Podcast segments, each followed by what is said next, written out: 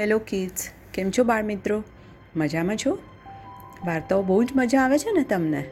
તો આવી જ રીતે વાર્તાઓ સાંભળતા રહો અને ખૂબ ખૂબ નવા નવા વિચારો કરતા રહો.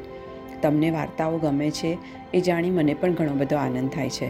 તો એવી જ રીતે આજે હું એક ફરી નવા એપિસોડ્સ લઈને આવું છું, અકબર અને બિરબલના. તો આજની વાર્તાનું નામ છે કેટલા કાગડા તો ચાલો શરૂ કરીએ નવી વાર્તા. એકવાર અકબર અને બિરબલ એના દરબારમાં બેઠા બેઠા વાતો કરી રહ્યા હતા. અકબરે બિરબલને પૂછ્યું કે, બિરબલ, આ દિલ્હીમાં કાગડા કેટલા છે? તો બિરબલે કીધું કે, પંચ્યાસી હજાર પાંચસો ને પંચાવન કાગડા ખરા. તો અકબર કહે, હે? આટલો જલ્દી આન્સર? તને કેવી રીતે ખબર? તો બિરબલ કે બાદશાહ, એમાં પૂછો છો શું?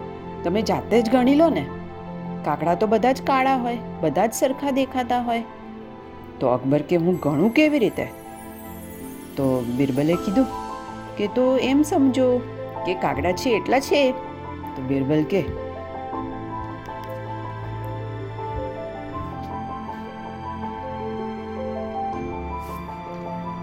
બિરબલ કહે, તો જવાબ ના, શક શા માટેને કરો છો?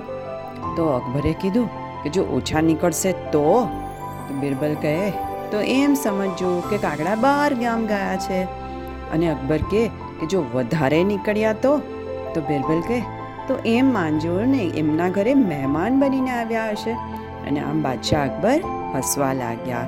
તો બાળકો, આવી જ છે અકબર અને બિરબલની ચતુરાઈભરી વાતો અને વાર્તાઓ. તો આવી જ રીતે સાંભળતા રહો અને ખૂબ ખૂબ આનંદ કરતા રહો. Goodbye good night do take care of yourself